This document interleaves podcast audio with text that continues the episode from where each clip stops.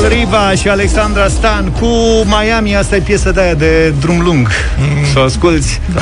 Și să pui piciorul pe accelerație, cum ar veni. Deci nu e de România, practic. Că la noi nu pui drum lung și să pui piciorul pe accelerație. Ba da, o puțin București-Pitești și București-Constanța. La București-Pitești, dacă reușești să eviți gropile și ceilalți nebuni de pe șosea. Și să ajungi până la autostradă. București-Constanța, am remarcat că s-a asfaltat partea înspre Constanța din primii treizeci de kilometri de autostradă, care erau o nenorocire. Așa. În schimb a rămas nenorocirea pe partea cealaltă. Sau ce obțin așa rămăsese acum o lună când am fost eu.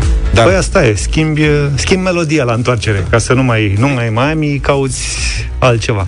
Asta dacă nu te obsedează vreo altă piesă. N-au avut suficiente asfaltatoare mașini de alea, presupun. Că altfel cum să faci? Adică au făcut doar jumate.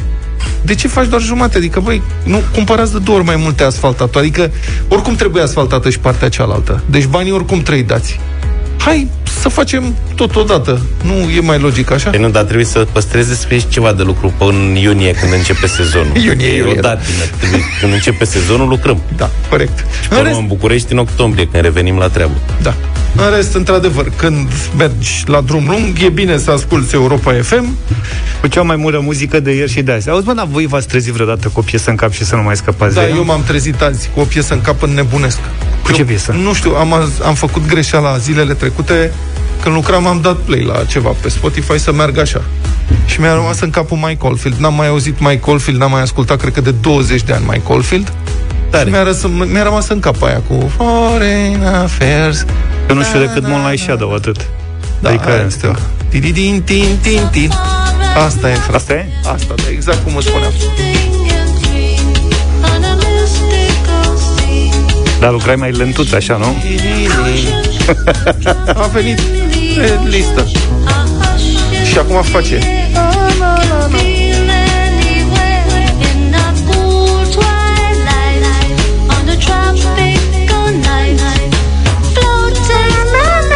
pot. Nu mai pot. În strici feng shui. Eu m-am trezit azi dimineață, așa. Nu știu de unde mi-a venit. O piesă mai veche de-a Loredanei, lansată chiar de noi aici. Mai țineți minte piesa cu apa? Apa, apa, apa, apa. Bă, și îmi stă în cap, nu pot. Adică o cânt de la prima oră într-una, într-una, într-una. Uite așa. Aia. La la la la la la la. Cred că știu de la ce mi-a venit. Am văzut aseară o serie de poze cu Loredana pe Facebook și de acolo, cred că mi-a... Ce să zic? Uite, deci îmi sună în cap de când m-am trezit piesa asta într-una, într-una, într-una, într-una, într-una. Da, nu știu ce. E nasol când îți sună, că nu, adică nu poți să mai asculți altceva în ziua respectivă. Că să rămâne așa pe ala lung. Ca să scap de asta, se spune că trebuie să asculți altă piesă. Așa se zice. Numai pe Luca îl obsedează Scorpions. Nu, nu? A, e eternă. O, observ că s-a dezis de Scorpions de o perioadă? Da, în ultime, am terminat cu ei la bătălia hiturilor, i-am epuizat și atunci mă duc în altă direcție. Nu, în ultima perioadă, în ultimele luni de zile, mă obsedează Jason Derulo.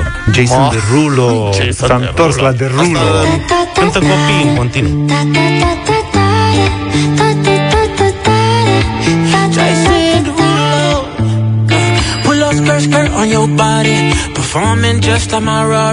Și o să așteptăm refrenul ăla lung. Partea cu ta, ta, ta, ta, am înțeles. Dar sunt convins că se întâmplă tuturor uh, chestia asta. Mă gândesc că și printre ascultătorii noștri sunt cetățeni care s-au trezit într-o dimineață, bă, cu o piesă în cap, și n-au scăpat de ea toată ziua. Azi dimineață, în dimineața asta, cu ce piesă v-ați trezit în cap? O dăm la radio. Sunați-ne, dați-ne mesaje. Așteptăm mesaje, cred că e mai simplu așa. Zero șapte doi opt unu unu unu doi doi doi. V-ați trezit cu o piesă în cap azi? Dați-ne piesa și interpretul, ca să ne ocupăm și noi de ele, să vedem dacă suntem pe aceeași frecvență, cum s-ar spune. Da. Puteți să ne și sunați, Marcela e cu noi și vă așteaptă apelurile telefonice. Zero trei șapte doi zero șase nouă cinci nouă nouă. Cu ce piesă te-ai trezit în cap și nu mai scap de ea? Mai la șapte și treizeci de minute. Vă spunem bună dimineața din deșteptarea. Ia. Și observăm că vă obsedează, da, multe chestii. Obsedaților, ca să zic. Băi, e foarte nasol când îți intră un vierme de ăsta auditiv în cap. Nu mai scap de el. Băi, te chinuie, uneori te chinuie zile în șir. Și asta e, dacă putem să accentuăm asta, noi ne amuzăm. Pentru că vom difuza câteva din uh, piesele astea care vă, mă rog, accente din piesele care vă obsedează în această dimineață. Da, prieteni. Cu ce piese v-ați trezit în minte, în Stai să vezi. Cap, câtă ca să zic așa, aici. Și uite că eu credeam că sunt mai deosebit cu apa, apa. No. Dar uh, Vlad s-a trezit cu Aram Sam Sam. Aram Sam Sam. Ei, și dacă te trezești așa, nu eu sunt, dar mai nenorocit fizule cu Aram Sam Sam. Da. Și eram, eram nemulțumit de Michael Field. Stai să vezi acum. Te trezești cu asta și după aia, na, mai fă un zoom cu da. colegii la birou. Sam, sam. Ce mai avem? Sunt foarte multe mesaje. E una din zilele alea când guli, guli, guli. Că vor să vină mesajele și după ora zece. E nenorocire, da. Alex din București zice: eu m-am trezit cu Marea Albastră. Aram. Băi,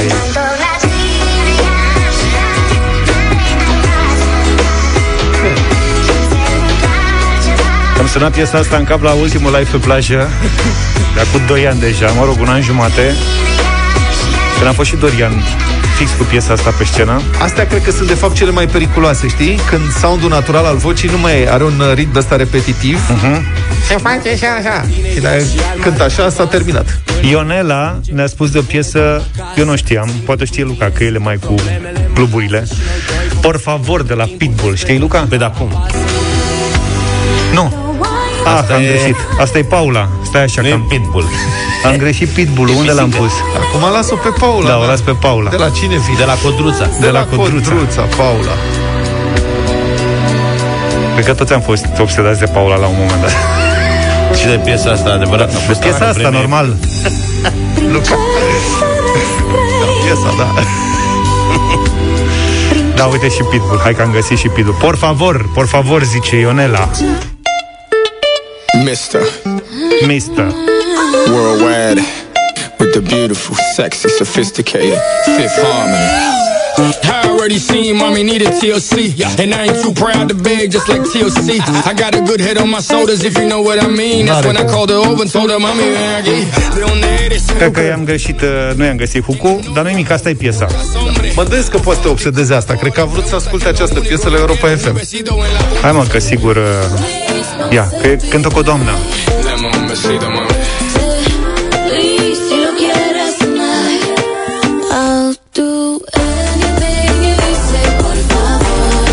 Asta e, domnule, gata. Uite, Luca chiar dă din cap, că știe. Aia e. Vali ne-a spus Jesus, he knows me. E, na. Ce mișto.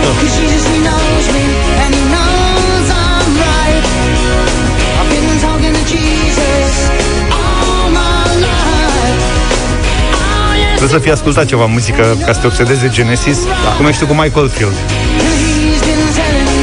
Adică cum a ales creierul tău Michael Field? Asta, nu știu frate, creierul are tot felul de opțiuni surprizătoare în privința asta. Mie îmi place și propunerea lui Sica, piesa cu care s-a trezit el în dimineața asta.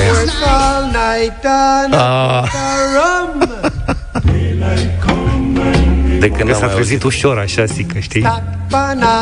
O fi venit soția și a zis: Sica, trezește-te. Avem banane?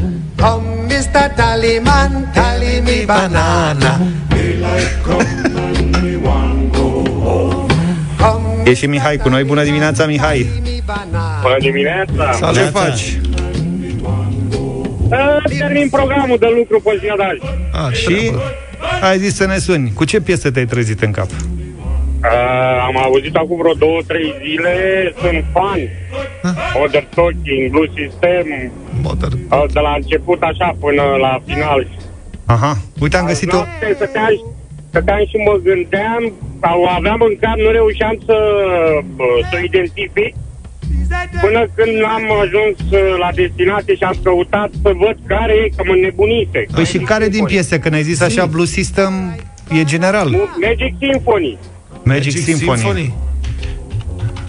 Magic wow. Symphony. Asta de, de nișă. De nișă. Bă, ne, ne-ai prins, ne pregătiți. Știi Magic că noi nu prea avem Mag- Modern Talking și de ăștia la... Magic Symphony de la Modern Talking? Nici nu știam că există. Da, nu am. Nu am. Ne de pare fapt, rău, Mihai. Dar cred că poți să dai de la Modern Talking orice piesă, că toate-s la fel. Uite, am găsit un Blue System, în schimb. Mai, ia uite. Vai cât de bună e piesa asta. Era hit când eram eu mic.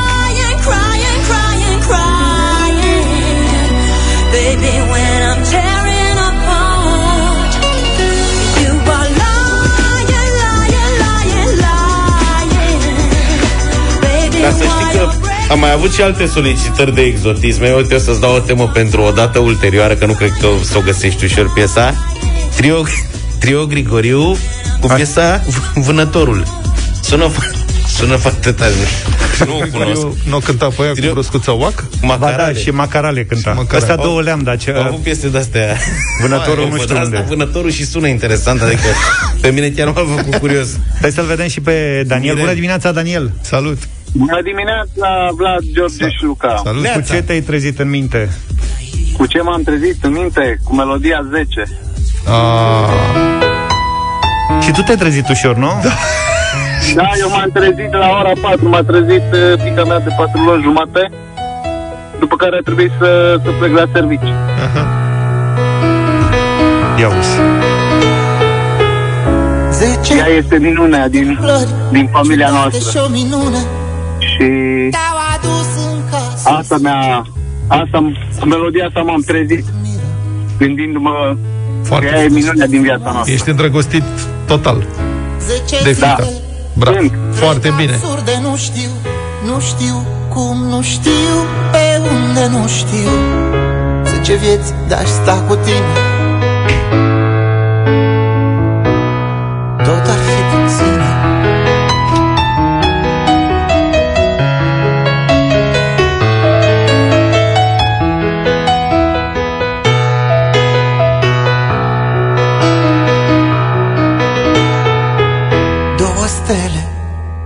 Paralele, stele, lacrimi înodate și lumina de la ele.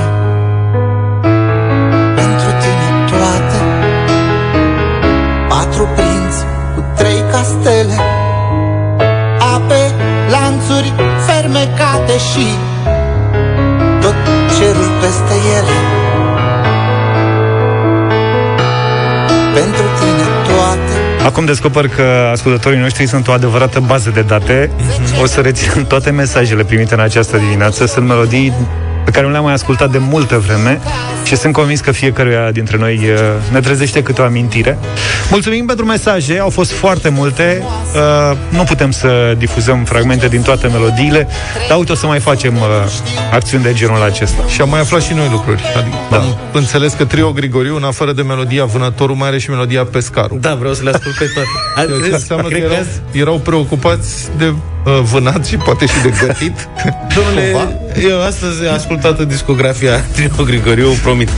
Dar uite, dacă George a fost curios cu ce melodie s-au trezit ascultătorii noștri astăzi în cap, am și o curiozitate legată de o întâmplare petrecută săptămâna trecută. Am comandat de mâncare. Hey, dar, no. Dar nu era să-ți cumperi blugi. Și mi-a și luat și blugi, dar nu-mi vin. Așa. Și a întârziat o oră mâncarea. Așa. Mama. A fost o întreagă peripeție, o să, o să vă povestesc imediat. Însă la final, când a ajuns comanda, mă, mi s-a rupt inima de fata aia săracă. A bântuit pe străuțe, s-a rătăcit de șapte ori. A venit mâncarea rece, slăită așa cum era. Asta i-am dat și o șpăguță. Și ce voie și am zis să meargă înțeleg. Cu Dumnezeu. Dar în schimb am auzit de la mai mulți amici de-ai mei nemulțumiți de situații de-astea că au reclamat. Au reclamat uh, livratorul. Ai, mă, nu cred. Serios, da, da, i-a luat că, capul. Pentru că oamenii sunt nebuni când le e foame. Știi, aia, nu, da. Nu ești tu când ți-e foame. Bă, ne-a murit de foame, m-am... ce să-i fac acum? Să se apuce de altceva. Mie nu-mi vine niciodată să, să reclam un om aflat la ananghie, să zic, sau într-o situație de genul ăsta. Asta am văzut că multă lume o face. Și asta eram curios să ne spuneți voi într-o situație de genul ăsta. Deci dacă vă întârzie mâncarea livrată, că acum cam toată lumea comandă, cel puțin în București, și cred că nu numai, se comandă foarte multă mâncare pentru că au fost restaurantele închise, pentru că stăm acasă. Ce ați făcut în situația în care v-a întârziat comanda foarte mult timp, nu că a întârziat cinci-zece minute? Sau, sau ce faci când îți aduce altceva de fapt? Am pățit eu asta zilele asta, trecute. Da. Ce faci? Păi ce faci asta, asta că întârzie, frate, asta e viața. Mai rod ceva, de o grisină, un ceva, găsesc eu ceva să nu mor de foame. nu poți să, bietul curier, nu știu, poate sunt oameni care se supără, poate că întârzi atât de mult încât, na. Dar ce faci când îți aduce altceva? Sau când nu-ți aduce ce-ai comandat? Ai comandat și tu douăsprezece aripioare și vine cu șase. Ce faci în situația asta? Da, că mai nu vine mult, deloc. Mai mult n-ar veni niciodată. Mai să și, ce se, și ce se mai întâmplă? Dacă sunteți mai mulți, s-ar putea ca unuia să nu-i vină no. ce-a comandat el. Atunci e și mai nasol. Asta e râzul. zero trei șapte doi zero șase nouă cinci nouă nouă. Intrăm în direct dacă aveți o poveste sau ne puteți scrie sau trimite mesaj audio pe WhatsApp la zero șapte doi opt unu unu unu doi doi doi. Ce faci când întârzie comanda cu mâncare? Sau când nu vine deloc? Nu știu. Sau când vine greșit? O accepți așa cum e sau faci reclamații? Hai, vă așteptăm, intrăm în direct imediat.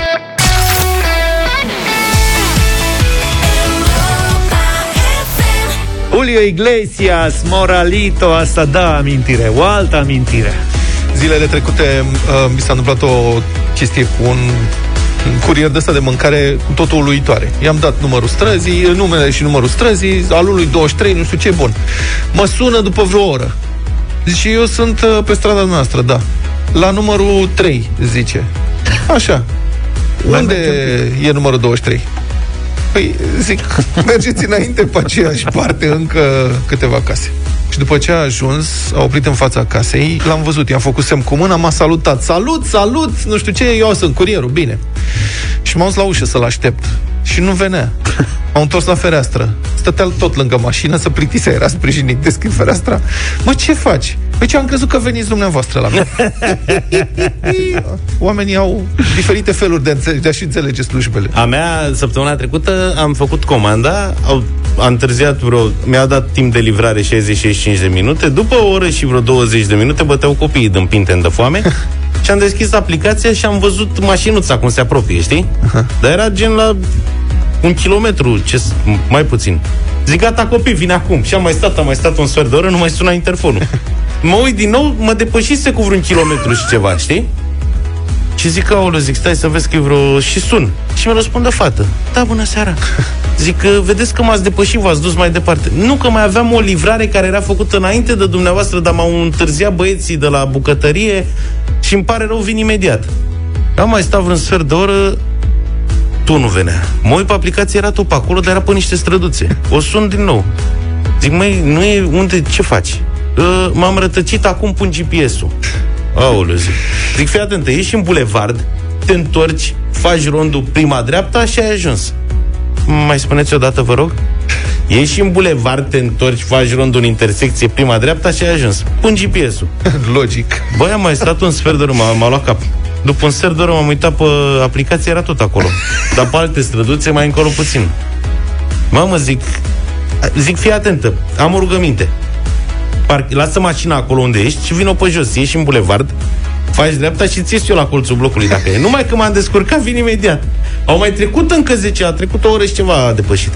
Mă uit, parcase undeva la vreo două sute de metri de blocul meu, în secunda aia m-a sunat, zice, nu vă merge interfonul. Zic, serios?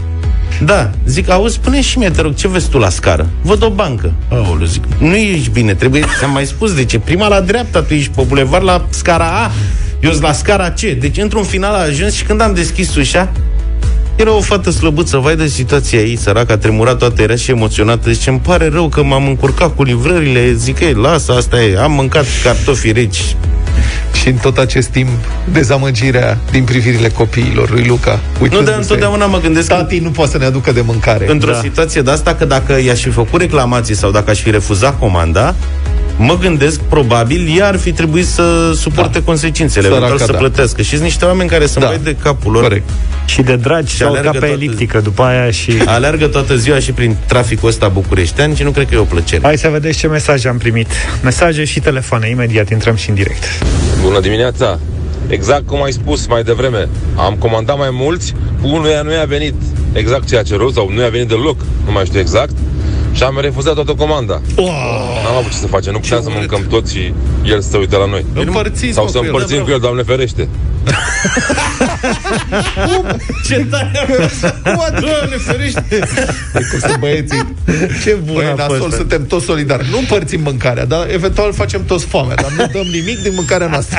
Uite, am anticipat corect, ne-a scris Mihai din București. Zice, uite, am un frate care lucrează livrator. În majoritatea cazurilor, mâncarea pleacă întârziată de la bucătărie și de multe ori livratorul încasează castanele nevinovate. Da, da. Formă, zice, chiar vineri am comandat o supă de roșii felul unu și fasole cu cârnați și murături la felul doi și am primit ciorbă de legume și paste bologneze. Da. A fost bun și așa, dar chiar aveam poftă de fasole. Vă dați seama că putea să vină o eșarfă? Da. Hai că uite încă un mesaj audio. S-a întâmplat odată ca mie să-mi vină comanda cuiva și am sunat la persoana respectivă și am spus, tu ce ai comandat? Păi, cu tare, meniu X. Uh, e la mine. Eu am comandat meniu Y. Ce facem? E, hai să lăsăm așa. Deci fiecare a mâncat mâncarea celuilalt după ce am cerut acordul. Mulțumesc. O frumoasă poveste de dragoste. Da. Mai ai mesaje, Luca? Ia fii atent, povestea ei zice: am făcut comandă de o pizza la un restaurant din Bacău, ne scrie Alex. Livratorul era de o nesimțire crasă. Stăteam la etajul șase și liftul nu mergea. M-a sunat când era jos, i-am zis că nu merge liftul și că trebuie să urce, iar el îmi zice că urcă până la patru. A avut noroc că mi-era foame și după o mică ceartă la telefon am acceptat să cobor două etaje. Surpriza a fost că mi-a zis că vrea și eu șpagă, că el a urcat până la patru și merită. După ce m-am întors în apartament, nu mi-a mai trebuit nicio mâncare, dar am făcut rost de numărul șefei lui și am făcut o plângere de toată frumusețea și după treizeci de minute am reprimit comanda și scuze din partea restaurantului, bineînțeles din partea unui alt livrator, căruia i-am dat și o mică șpagă. Ce deci faci, mă, dacă ești livrator? Vine și adu mâncarea. Ce faci dacă patru? Ești livratoră și uh, clientul stă la etajul nouă și nu merge liftul? Te duci. Nu, serios. Asta adică... e jobul tău, adică... Acum, ăla ar trebui clientul să aprecieze că ai urcat nouă etaje pe scări și să-ți dai, știu, și păguță mai consistentă. nouă etaje? De când am urcat? cinci etaje, patru, trei, doi. doi. Care, mă, că Lu- Luca... Eu unde văd o scară urc. Serios. Numai pe scară merge, da. Nu folosesc liftul. Neața, băieți. Chiar zilele trecute am pățit-o, am comandat ceva de mâncare, timpul de livrare era undeva la șaizeci optzeci de minute, a venit după o sută cincizeci. Wow. Efectiv nu le-am luat, le-am refuzat și mi-a fost trimisă o porție fierbinte înapoi. Atât. Bravo. o sută cincizeci. Roxana e cu noi. Bună dimineața! Bună dimineața, băieți! Bună. Ce ai pățit, Roxana? Pățit... Da, eu am pățit chiar acum duminică, ca până acum nu a fost niciodată, recunosc, că ne îndreptam, adică ne, ne întorceam de la schi, duminică, și înainte cu douăzeci de minute să ajungem acasă, m-am calculat așa, hai că comandăm, și până ajungem acasă, până despachetăm, perfect, mâncarea va fi caldă pe masă. Ei bine, dar după o oră jumate ne-a sunat că um, am cucat bonurile și bonul de comandă n-a ajuns la bucătărie. Și am zis soțului, răspunde și vorbește tu, că dacă vorbesc eu, discuția va fi foarte scurtă, se încheie aici. Soțul fiind mai maleabil, a zis ok, mai așteptăm și a venit după trei ore. Frumos! Deci, a... da. E o bună cură de slăbire asta. Că... Exact, bine, partea bună că mâncarea a venit ireproșabil și că a venit cu o porție în plus. E, asta măcar și-au luat revanșa. Un gest drăguț. Hai să mai zic repede ceva. Fiți atenți, zice: bună dimineața, am comandat o pizza mare. Comandă făcută la nouăsprezece treizeci, a ajuns la douăzeci și trei. No. Am terminat berea și am dormit de două ori în intervalul ăsta. douăzeci și trei. Da, dar s-a trezit cu o foame. Și un mesaj de la un curier, zice: am primit reclamație pentru că îl deranjam pe client că îi bătea faza lungă în casă cât eu am întors mașina. Și a sunat la firmă. Mihai. Ce bună e asta. Dan, mai avem câteva secunde. Bună dimineața. Câteva secunde. Dan de la Cluj, fratele meu livra de la o cofetărie torturi pentru nunți și cineva a comandat la un restaurant foarte sofisticat un tort cu o sută de trandafiri. Fratele meu a dus tortul la altă nuntă. Zice oh. Mireasa: vai, ce surpriză mi-a făcut șeful. El a ajuns cu tortul celălalt. Era să-l bată de cap mireasa că ei trebuie tortul cu, cu trandafiri. Normal. Mamă, și momentele... Dar i-a, i-a rezolvat, a adus repede un alt tort, a comandat la Turda și l-a dus repede și s-au împăcat până la urmă. Cele bune. Mulțumim tare mult. Măcar involuntar a făcut și un gest frumos. Ce povești. S-au plăcut pe o altă da. mireasă. Hai, ce frumos, ce drăguț. Mulțumim pentru poveștile voastre. The Chainsmokers și Coldplay, Something Just Like This. Sunteți cu Europa F M, opt și nouă minute, vă spunem cu drag din nou bună dimineața. În România vaccinarea anticovid merge mai bine decât ne-am fi așteptat, în sensul că dacă acum o lună, două, opinia generală părea să fie că nimeni nu vrea să se vaccineze, acum e un interes extraordinar pentru vaccinare. Un fapt îmbucurător că numai așa, de fapt, prin vaccinarea minimum șaptezeci la sută din populație vom scăpa de pandemie. Pe de altă parte, e și nemulțumire că nu-s doze suficiente, că programările au ajuns deja prin martie-aprilie, da, că și abia etapa a doua, că unii se bagă în față și așa mai departe. Lucrurile se vor rezolva, asta e situația, doar când vom avea multe, multe doze de vaccin la dispoziție, când oferta se va echilibra cu cererea. Astăzi, probabil, probabil că România va depăși jumătate de milion de vaccinuri făcute de la începutul campaniei. Media zilnică se apropie de patruzeci de mii de doze. Am depășit două mii două sute de vaccinări la o sută de mii de cetățeni. Însă, în acest ritm, care e, e bun pentru condițiile actuale, dar în acest ritm, abia pe la sfârșitul anului două mii douăzeci și doi am putea ajunge la o proporție de șaptezeci la sută din populație imunizată, în condițiile în care Comisia Europeană ar vrea ca această proporție să fie atinsă în vară. Toate țările Uniunii Europene sunt în urmă, nu e prea bine, dar noi stăm totuși mai bine ca alții. Bulgarii, de exemplu, în ritmul în care vaccinează ei, vor ajunge la șaptezeci la sută din populație imunizată în, nu o să vă vină să credeți, două mii patruzeci.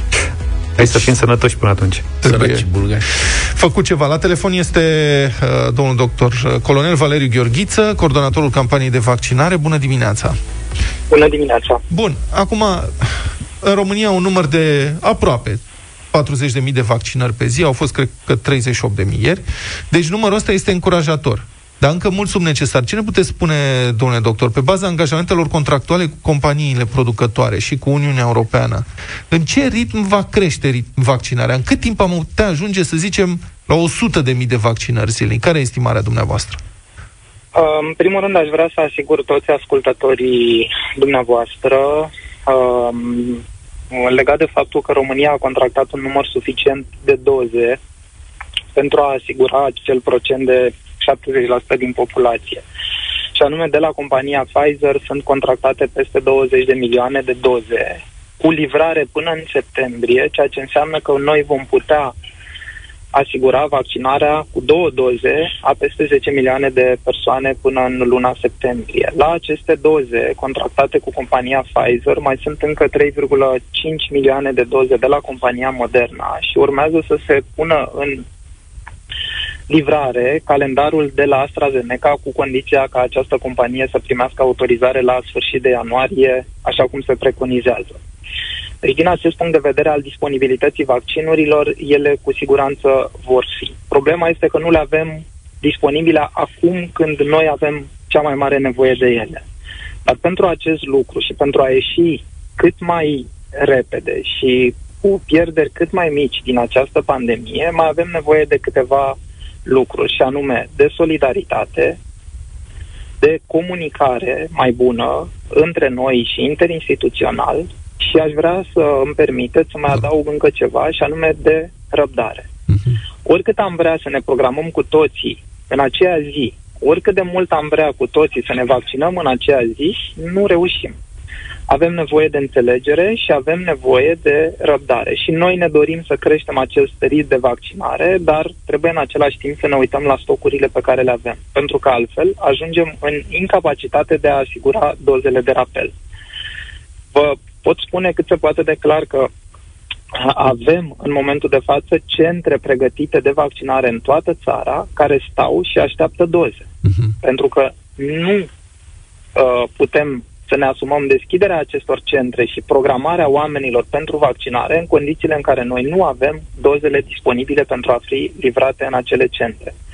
Deci, din acest punct de vedere, pot să vă asigur că în momentul în care cantitatea de vaccinuri va fi livrată în România, toate acele doze vor fi folosite și vor fi date în Uh, beneficiul fiecarei persoane care dorește să se vaccineze. Zilele trecute... Vreau să menționez da, vă rog. un aspect legat de faptul că totuși avem, suntem aproape la sfârșitul etapei unu de vaccinare, în care atingem optzeci și cinci la sută din personalul medical.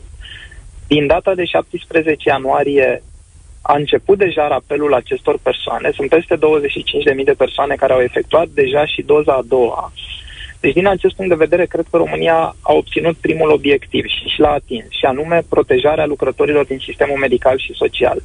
Din cincisprezece ianuarie am început etapa a doua de vaccinare, cea adresată categoriilor de persoane vulnerabile și persoanelor care deservesc activitățile esențiale. Avem un ritm bun de vaccinare, dar, în același timp, trebuie să menținem acest echilibru între disponibilitatea dozelor și ritmul vaccinărilor. Capacitatea de vaccinare, așa cum mă întrebați dumneavoastră, poate să fie crescută într-un timp foarte scurt la peste o sută de mii de doze pe zi. Problema este să avem aceste doze ca să ne asigure o continuitate a campaniei de vaccinare și nu o campanie cu întreruperi, cu amânări de rapeluri, în care nu, uh, nu este bine să ajungem. Zilele trecute, la Europa F M, prim-ministrul domnul Câțu a, ex- a explicat că România ar putea să aibă o capacitate de până la o sută cincizeci de mii de doze de vaccin de aplicat pe zi.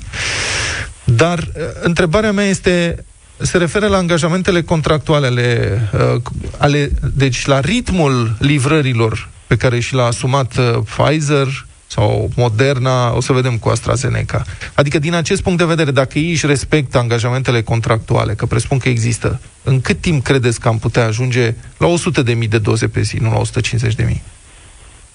Probabil că spre sfârșit de martie, poate început de mai. Nu vreau să vă dau niște uh, cifre uh, clare, pentru că nu le am nici eu, în sensul în care nu știm numărul de doze care vor fi livrate săptămânal din luna aprilie. Încă nu avem un calendar pentru al doilea trimestru al anului. Ceea ce știm uh, este că numărul dozelor va fi semnificativ mai mare, tocmai pentru că Pfizer și-a crescut capacitatea de producție, a fost contractat un număr suplimentar de circa trei sute de milioane de doze la nivelul Comisiei Europene, ceea ce înseamnă că uh, nu s-a extins, practic, durata de livrare, ci aceste doze vor fi livrate în același interval de timp. Deci, cumva, ar trebui să se dubleze capacitatea de vaccinare începând cu luna aprilie. Vom aștepta un calendar oficial confirmat de companie și abia apoi pot să fiu în măsură să vă dau niște estimări mai apropiate de realitate.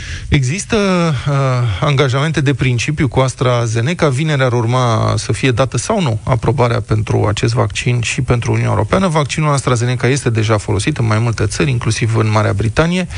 Dar ce aloc... despre ce cantități vorbim pentru România, dacă ar fi să fie? Ce este... alocări sunt? Este aceeași, uh, același procent, se aplică pro-rata de patru virgulă trei la sută, ceea ce ar însemna, uh, din numărul total de doze contractate de Comisia Europeană, aproape douăsprezece milioane de doze pentru România. Deci, din punct de vedere al disponibilității vaccinurilor, repet, nu avem o problemă. Înțeleg. Dar AstraZeneca, adică presupun că nu se apucă să le producă, din câte am înțeles, există o preproducție pentru aceste vaccinuri. Nu se apucă. Toate companiile le... au avut așa, această preproducție, da. Deci AstraZeneca, dacă primește aprobarea, să zicem, vineri, când ar putea să înceapă să livreze în România? Chiar în decursul lunii februarie, în primele două săptămâni. Uh-huh.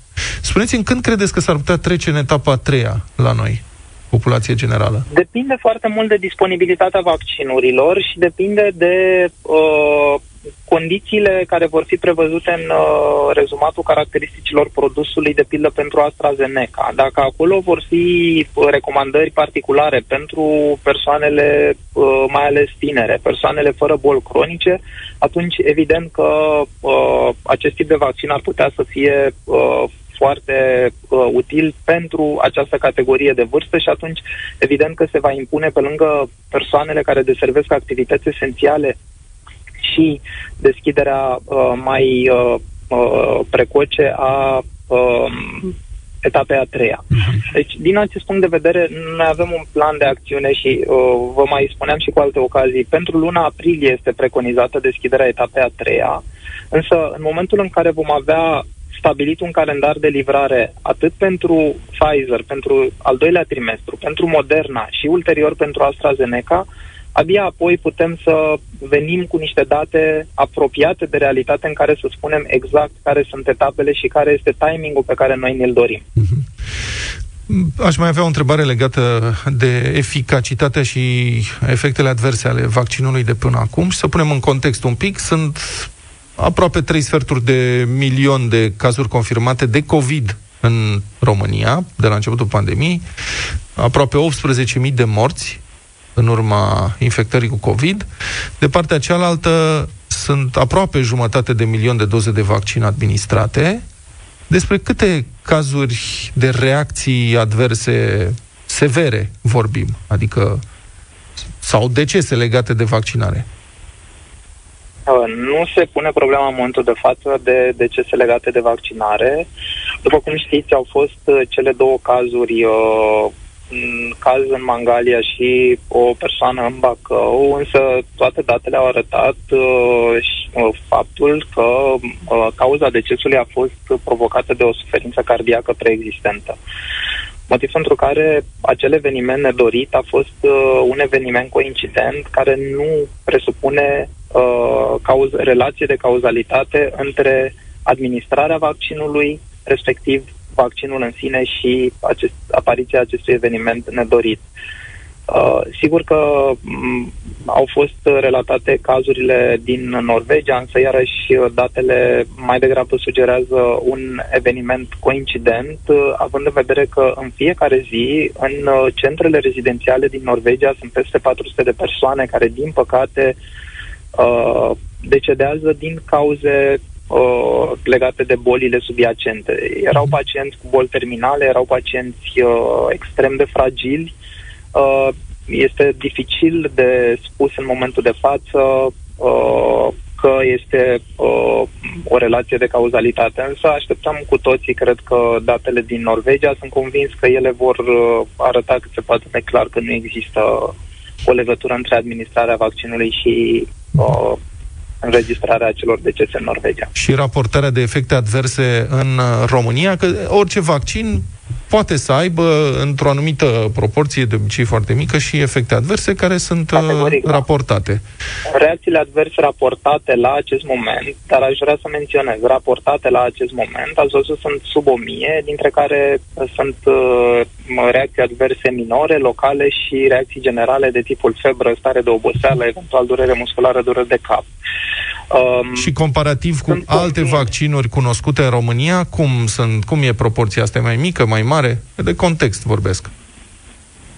Sunt similare okay. datele raportate, dar aș vrea să vă spun că sunt chiar sub, sunt chiar sub ceea ce se întâmplă la celelalte vaccinuri, dar sunt convins că există un grad de subraportare a acestor reacții adverse, mai ales că ele sunt majoritatea locale și apare în cel mai uh, mare număr al cazurilor, apare un disconfort local la locul de administrare. Ori, din acest punct de vedere, multe persoane nu raportează această reacție adversă. Deci, cu siguranță vorbim de o subraportare a, a acestor reacții adverse locale, dar cu siguranță nu vorbim de reacții adverse grave, pentru că ele, dacă apar, cu siguranță vor fi raportate.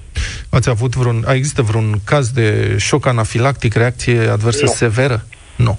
Nu, nu a fost înregistrat până la acest moment niciun caz de reacție alergică majoră, de șoc anafilactic. Au fost înregistrate câteva cazuri de reacții urticariene, de reacții alergice minore, care au fost rezolvate fără probleme și uh, lucrurile au mers cât se poate de bine din punct de vedere medical. Bun. Faceți astăzi rapelul, înțeleg?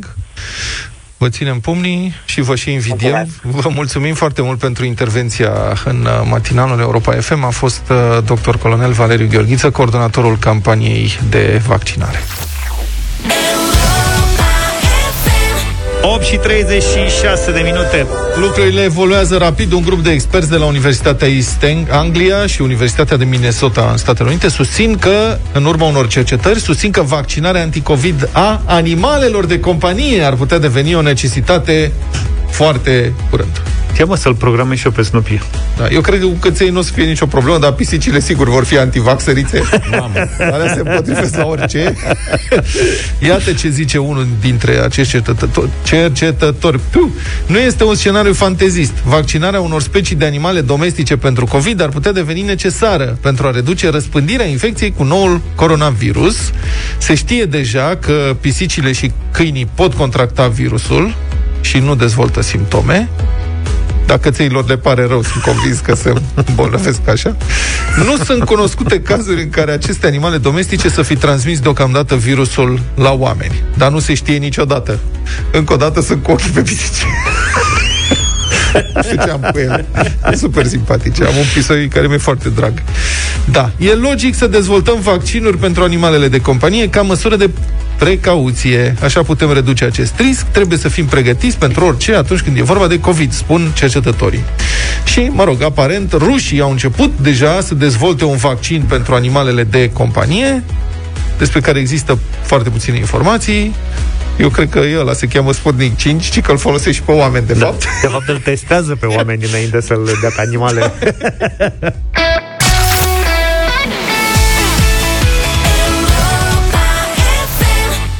Noaptea albastră, l-am ascultat pe Gabriel Cotabiță, opt și patruzeci și cinci. Gabi Cotabiță e nemuritor.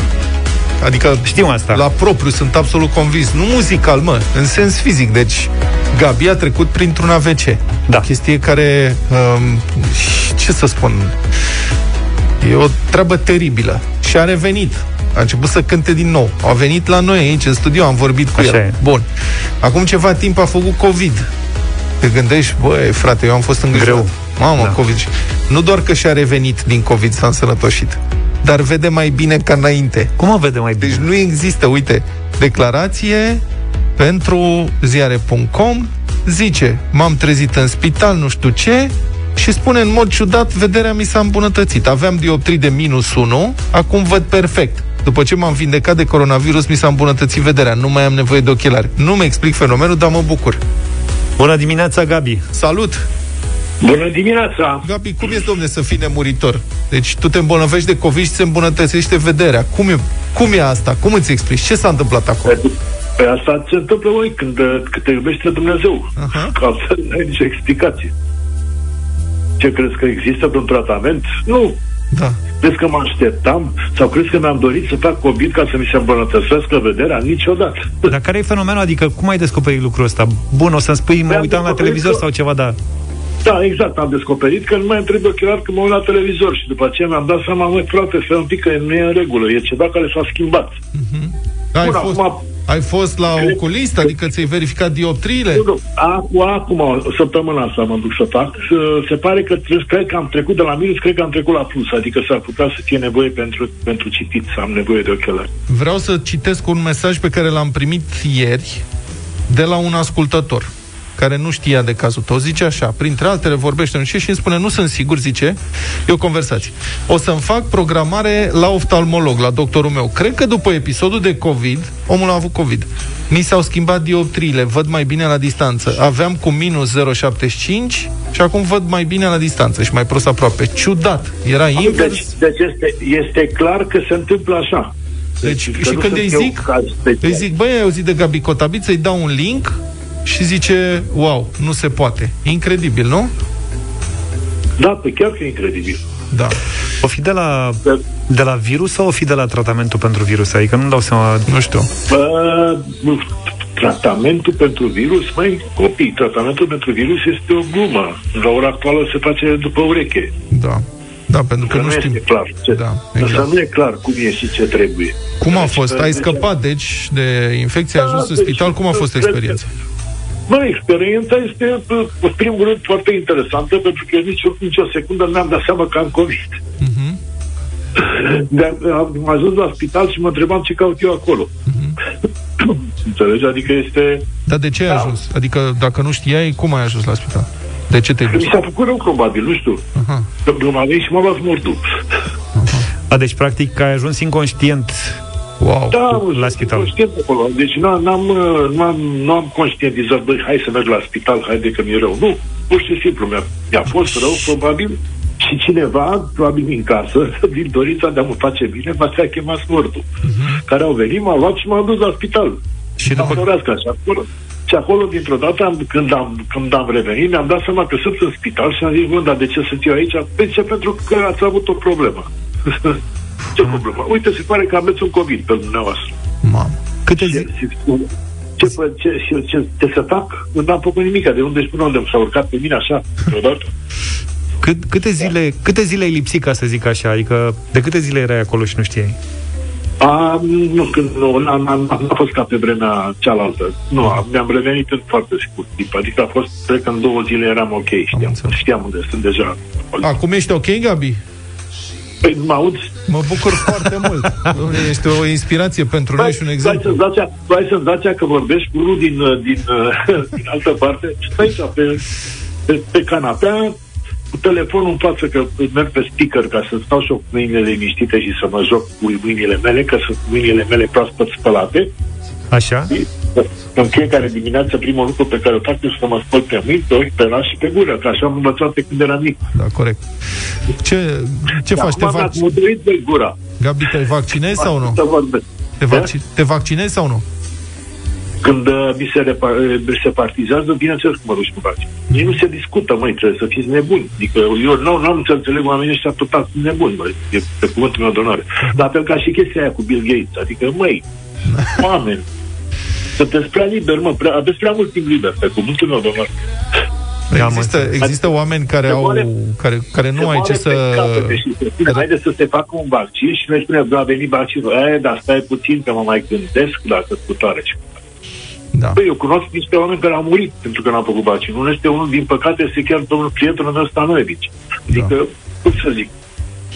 Băi, haide, haide să nu mai ne, ne jucăm cu, cu viața noastră, de fapt. Despre asta este vorba. Uh-huh. Eu, mă, eu mă mir de un singur lucru și asta s-ar putea să, să, să zice și vă. Doamne, cum așa de repede s-a rezolvat mă, problema? Cum așa de repede au găsit vaccinul? Păi n-au găsit chiar atât de repede, pentru că cercetarea pe tehnologia asta era făcută deja de foarte mulți ani și nu în ultimul rând, acolo este, în primul rând, matematică, pentru că vaccinul ăsta este un fragment de cod A R N.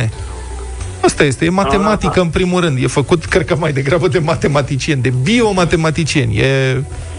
Suntem într-o etapă excepțională, extraordinară a evoluției uh, umanității. Da, există adevăr, dar să știi că mie, de exemplu, m-a speriat un singur lucru, că, că acum cu un an, mai mult de un an de zile, am văzut o emisiune la italieni, în care un băiat, oarecare, nu mai țin minte, că nu era un personaj important, el era un individ din ăsta, bio, bio, nu bioenergetician, ci se ocupa cu... Da, biogenetician, biotechnician, da, bio...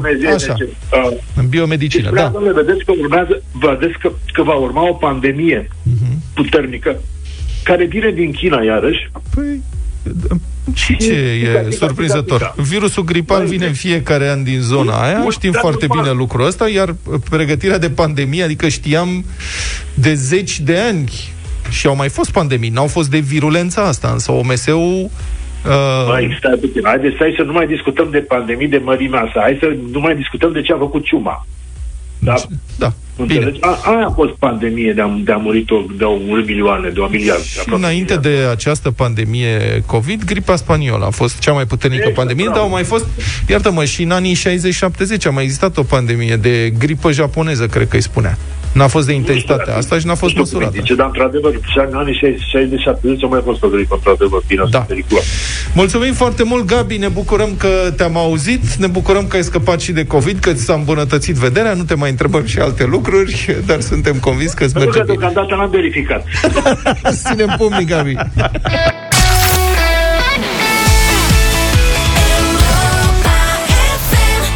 Una din cele mai frumoase piese lansate în ultima perioadă de Iris, Cristi Minculescu, Walter și Boro. Amintire, am ascultat nouăzeci și opt minute, suntem în arena lui Cătălin Tolontan deja. Bună dimineața, Cătălin! Bună, bună dimineața! Bună dimineața! În România sunt deschise în aceste zile cinci sute cincizeci și trei de centre de vaccinare anticovid. Despre campania de vaccinare aș vrea să discutăm. Dintre acestea, două sute treisprezece sunt vizibile de către uh, oricine, ca să zic așa, adică de către oamenii care se califică pentru etapa a doua de vaccinare. E vorba despre vârstnicii peste șaizeci și cinci de ani și bolnavi cronici.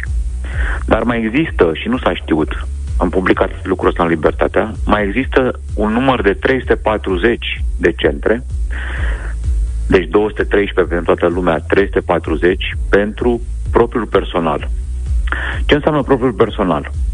Înseamnă, în multe situații, spitale, adică personalul medical, cel care uh, a început campania de vaccinare la început și uh, la finalul, mă rog, lunii decembrie, dar începutul campaniei și acum uh, face rapelul, va încheia probabil cam în două săptămâni grosul acestei activități. Mai sunt însă cam o sută de centre din cele uh, din aceste trei sute patruzeci, sunt centre dedicate armatei, Ministerului de Interne, Poliției uh, uh, și așa mai departe, serviciilor secrete uh, și alte centre care au ajuns să fie dedicate uh, curții de conturi, de exemplu, sau altor instituții. Există, de exemplu, o, o policlinică în București, în sectorul unu, unde este un centru dedicat doar uh, Academiei Române. Uh, ce s-a întâmplat, de fapt? Suntem, și asta se vede în, în înscrieri, în programări. Se vede în două feluri, ambele fiind dureroase. Primul fel, cu oamenii găsesc foarte, foarte greu posibilitatea de a se înscrie și că sunt uh, situații, de exemplu, orașe precum Constanța, unde nu te mai poți înscrie deloc în oraș. Mai există doar două centre, Hârșova și încă unul în tot județul. Uh, și al do- a doua situație care se regăsește în cifrele oficiale, tot ce vorbim, vorbim pe cifre oficiale aici. Ele au fost furnizate Libertății de către S T S, respectiv cifrele care sunt raportate în fiecare zi de către uh, Comitetul pentru Vaccinare. Se întâmplă următorul lucru. Acum o săptămână, atât ministrul Vlad Voiculescu, care văd că nu se implică în chestiunea asta, cât și colonelul Gheorghiță, spuneau foarte fericiți ambii, ambii, ambii, dar separați, că ei nu prea se înțeleg. Bun, uh, dar atunci au înțeles în a, în a ne împărtăși această bucurie că este un sistem foarte echitabil și eficient, că îi protejează chiar pe cei care se află în risc, că ei reprezintă șaptezeci și cinci la sută din programări și că uh, lucrătorii uh, ceilalți, scoatem medicii din discuție aici, scoatem personalul sanitar, reprezintă doar douăzeci și unu la sută. E, acel douăzeci și unu la sută s-a făcut ieri, să vedem cifrele de astăzi, dar s-a făcut ieri treizeci și șapte la sută. Aproape, aproape, că s-a dublat ponderea, ponderea celorlalte profesii. Încă o dată, medicii nu intră aici, personalul medical nu intră în această împărțire, s-a dublat ponderea în total în doar o săptămână. Da. Cătălin? E, e liniște, da, eu, eu am pus punct. Uh, uh, da. Nu știu dacă știați. Care e concluzia? Da, um... păi conclu- concluzia este că în momentul ăsta România, în spatele acestui uh, impuls foarte bun de vaccinare și faptul că se uh, vaccinează la volum, în spatele volumului și avântului uh, național de vaccinare se ascunde o mare discrepanță și foarte multe lucruri care nu sunt în regulă.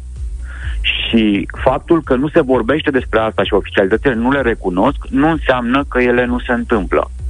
Și la un moment dat, mai devreme sau mai târziu, dar mai devreme, că duminică patruzeci și cinci de oameni de la D E T A din Timiș nu au mai putut fi programați, că n-au fost vaccinuri. Mai devreme sau mai târziu, această negrijă a statului român pentru a-i vaccina pe cei care realmente sunt cei mai expuși în fața uh, bolii, adică vârstnicii și bolnavii cronici, cei care sunt primii care fac forme grave și poate mor, din nu poate, unii statistic mor uh, de COVID, această negrijă se va vedea, pentru că degeaba creștem ca la hectar numărul de vaccinări. Da, orice un vaccinat e important, e adevărat, dacă nouă A T I-urile și respectiv rata mortalității ne rămân foarte ridicate. Am înțeles. Mulțumesc foarte mult, Cătălin, pentru intervenția în Deșteptarea. Sigur, e un fenomen ce trebuie urmărit, monitorizat și criticat atunci când începe să o ia pe lângă.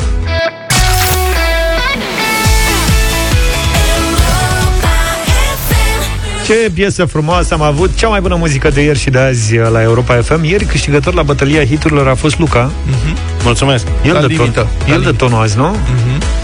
Dar astăzi o să vă propun o piesă foarte frumoasă din anii nouăzeci. O propui acum sau mai încolo? Nu, mai încolo. Mai încolo. Da. Și noi, noi îl urmăm cu două piese care n-au nicio legătură cu piesa lui. Mai da.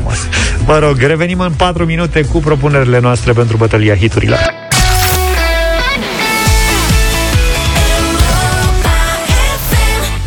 Ne-am întors cu cea mai bună muzică de ieri și de azi și mai mult de ieri la bătălia hiturilor astăzi. Bună dimineața, Luca! Bună dimineața! Bună dimineața!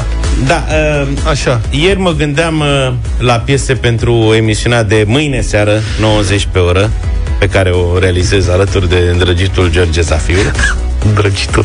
Și noi lunea așa ne apucăm să ne gândim ce piese o să difuzăm miercuri. Îndrăgitul mai... realizator chiar. Avem și piese notate de la ascultători care ne lasă mesaje la zero șapte doi opt trei doi unu trei doi cu ce piese ar vrea să audă la nouăzeci pe oră. Ne mai gândim și noi, mai umblăm și noi prin amintiri. Și în felul ăsta m-am gândit să propun astăzi la bătălia hiturilor o piesă care a fost deja într-una dintre edițiile nouăzeci pe oră, o piesă foarte sensibilă, Charles and Daddy, Would I Lie to You.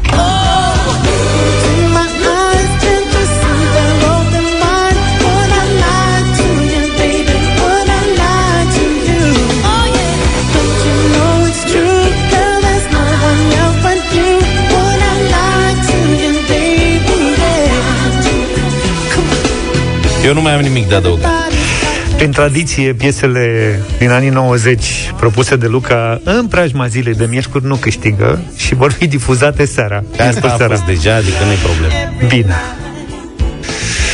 Um, ce să... Am văzut ce ați propus și m-am gândit să vin și eu cu o piesă. Nu știu dacă ați auzit de această trupă. E o trupă care a încercat la un moment dat să facă un concert în România. N-a putut să vină, că au zis că le trebuie prea mult să ajungă până în Piața Constituției sau până la stadion. U doi îi cheamă pe băieți. Deci de la U doi, propunerea mea, I still haven't found what I'm looking for.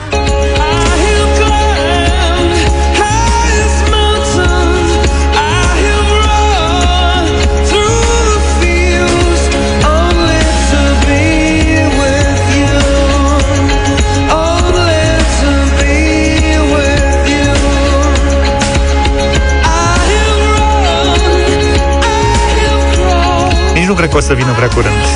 Nici eu. Deși avem, acum avem stadioane unde să-i primim, că asta era problema la YouTube de multe ori. Unde să venim? Singura, singurul loc unde ar fi putut cânta era arena Alia Manoliu la vremea respectivă, da, dar nu îndeplinea toate condițiile trupei. Da, problema lor a fost, a explicat la un dat, a explicat un manager, că uh-huh. e greu de ajuns până la București cu echipamentele, trupa vine cu avionul. Că n-ai dar văzut ei echipa... ce au pățit cu șpăși cu astea. Așa, exact. Trupa trebuie să... Echipamentele alea vin cu un convoi de tiruri. Și au spus că nu pot să-și permită să piardă două zile pe drum dus-întors, așa că mai bine... Hai Legend... că ne-am luat cu vorba, deci dacă vreți să votați Charles and Daddy, Would I Lie to You, zero trei șapte doi zero șase nouă cinci nouă nouă. Nu de alta, dar oamenii cred că au uitat ce am propus. Disperatule. De-ați vorbit alta de YouTube. Legend... S-a terminat și piesa. Legenda spune că bă, camionul trimis în nouăzeci și patru de YouTube pentru concertul viitor de la București e încă pe drum. Bine, eu vin uh, cu un proiect din, uh, tot din anii nouăzeci. Rămân uh, cumva în zonă. Poate vă aduceți aminte de Babylon Zoo, Spaceman.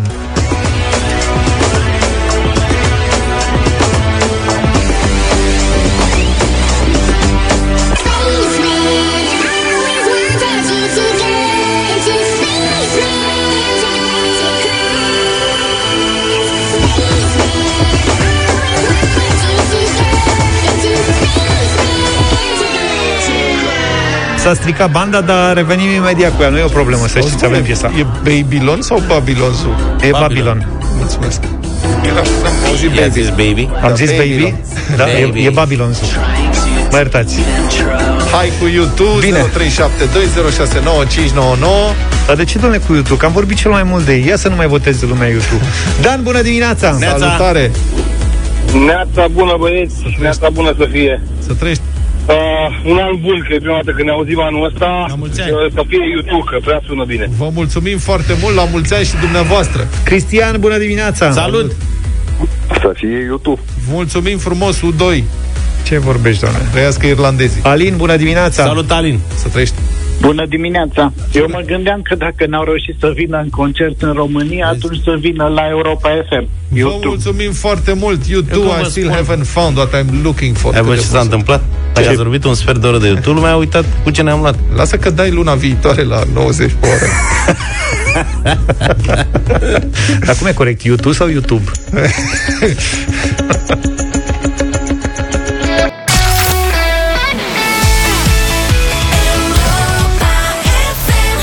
Și treizeci și cinci de minute a fost Madonna, Hang Up. Mm-hmm. Avem sunetele lui Petreanu. Da, dacă ce ai mai găsit? Vorbim ieri de marșul nupțial al lui Mendelssohn Bartholdy, ales la un moment dat de o mireasă ca să ne marcheze memoriile auditive de la orice căsătorie. Deci o mireasă a ales un marș Să știți că am mai vorbit despre asta, un marș al unui neamț. Am găsit o interpretare la Oale și Crătiți. Asta e originalul. Asta, da. Mă rog, știm, lăsați. Deci... Deci ai găsit o interpretare am la Oale și Crătiți ca să știm cră... unde ajungem. Cum se zice corect? Crătiți sau cratițe? Cratițe. Cratițe. Cratițe. Oale și tigăi, răzătoare și pâlnii cu tub, um, o orchestră improvizată care interpretează, um, mă rog, marșul nupțial la aceste obiecte casnice. Vă rog să... și pahare. Pe jumătate pline sau... Asta e șampania. Se suflă în sticle.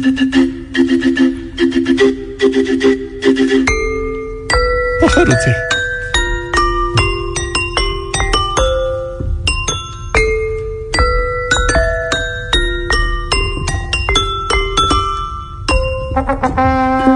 Deci ăștia suflă în niște tubulețe de alea de varniș de tragi vino afară. Deci, aici mai intră și alte instrumente. Ce-am mai găsit urmă prin bucătăria? Sârmulițe. Mă rog, aici e o chitară electrică.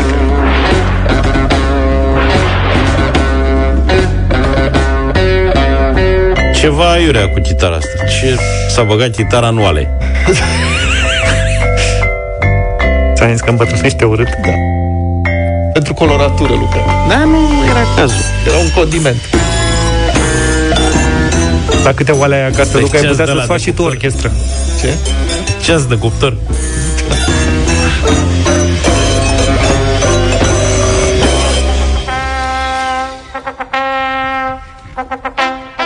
A început să ne placă, să știi. Da, da. Mă depinde și câte șampanie bei. E ceva aiurea dacă n-am băut deloc azi și îmi place totuși.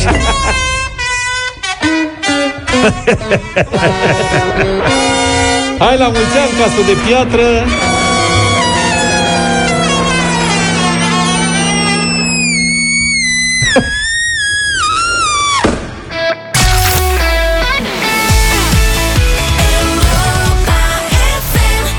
nouă și patruzeci și șase, Madlena zilei la Europa F M. Pe douăzeci și șase ianuarie o mie nouă sute nouăzeci și unu, Queen intră direct pe primul loc în topurile britanice cu Innuendo.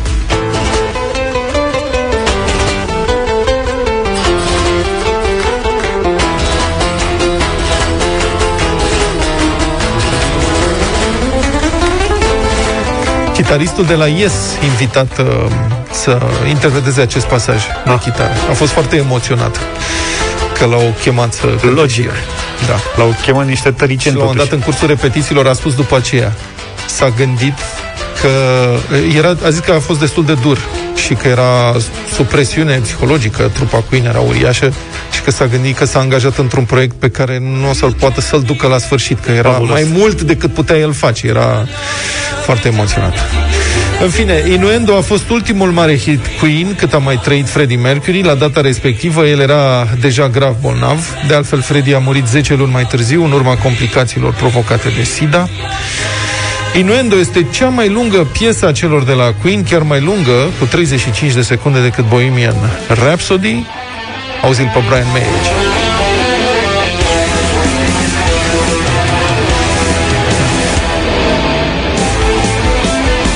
Hai că avem timp să ascultăm piesa da. După. E o compoziție extraordinar de complexă, cu un sound soft, cu pasaje de operă, cu hard rock, mă rog, cu rock progresiv. E un sound foarte sofisticat acolo și în versuri un mesaj emoționat inspirat de speranțele, angoasele și lupta lui Freddie cu boala lui incurabilă. Așa că eu aș vrea să încheiem cu Innuendo, are șase minute și ceva, dar să tot, facem loc, măcar azi. Tot albumul uh, Innuendo e ca un cadou lăsat de Freddie. Da. Știind ce urme, uh, urmează să se întâmple. Uh, deșteptarea se încheie cu Innuendo, cum spunea și Vlad. Vă mulțumim pentru că ați fost cu noi astăzi. Ne auzim dimineața. Numai bine! Toate bune! Pa, pa!